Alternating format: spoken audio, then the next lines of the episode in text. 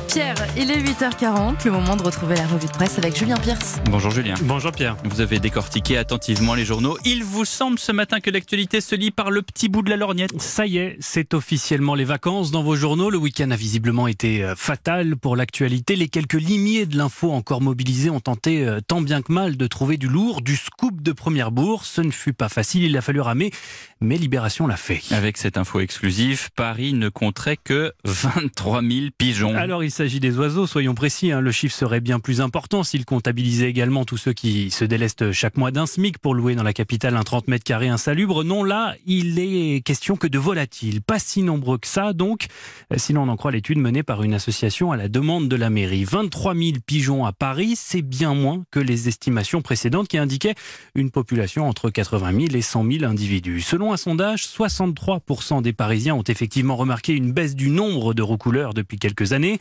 La capitale ne perd donc pas uniquement des habitants, elle se vide également de ses pigeons.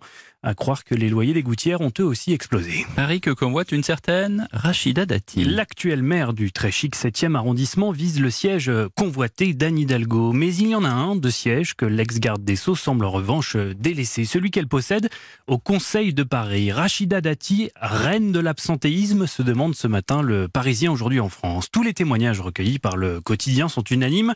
L'ancienne ministre brille par ses absences. On ne la voit pas souvent ici, dénonce un élu, et quand elle vient, c'est pour rire et raconter les derniers potins. Ou alors en venant siéger quelques minutes dans l'hémicycle avec sa fille.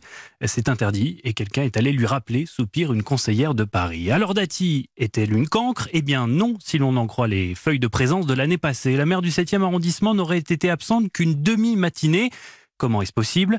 Il suffit qu'elle soit là en début de matinée et en début d'après-midi pour émarger, murmure-t-on à l'hôtel de ville. Il m'est déjà arrivé de la croiser le matin en tenue sportive. Elle passe signer le registre et repart sans avoir même mis les pieds dans l'hémicycle, rapporte un maire d'arrondissement. Le Tour de France, pour parler d'autre chose, s'est achevé hier soir, la fin d'un long périple pour l'un des consultants d'Europe 1. Suivre les 3500 km de parcours en rejetant le moins possible de CO2, c'était le défi de notre collègue Patrick Chassé. Défi réussi puisque pour son 28e il a réussi à relier les différentes villes étapes en optant uniquement pour le train, l'autocar et le vélo. Dans une interview euh, parue sur le site de l'Obs, notre consultant raconte son aventure. À ma grande surprise, se déplacer sans voiture a souvent été euh, bien moins difficile que je ne l'imaginais avant de partir. Même dans des zones éloignées des grandes villes, j'ai toujours trouvé un moyen de m'y rendre. Alors il y a eu quelques galères, ces bus annulés au dernier moment, ces multiples correspondances ou encore ces contrôleurs pointilleux quand on voyage avec un vélo, mais au final, explique Patrick Chassé, je terminais mes journées moins fatiguées que mes confrères qui, eux, passaient des heures à conduire.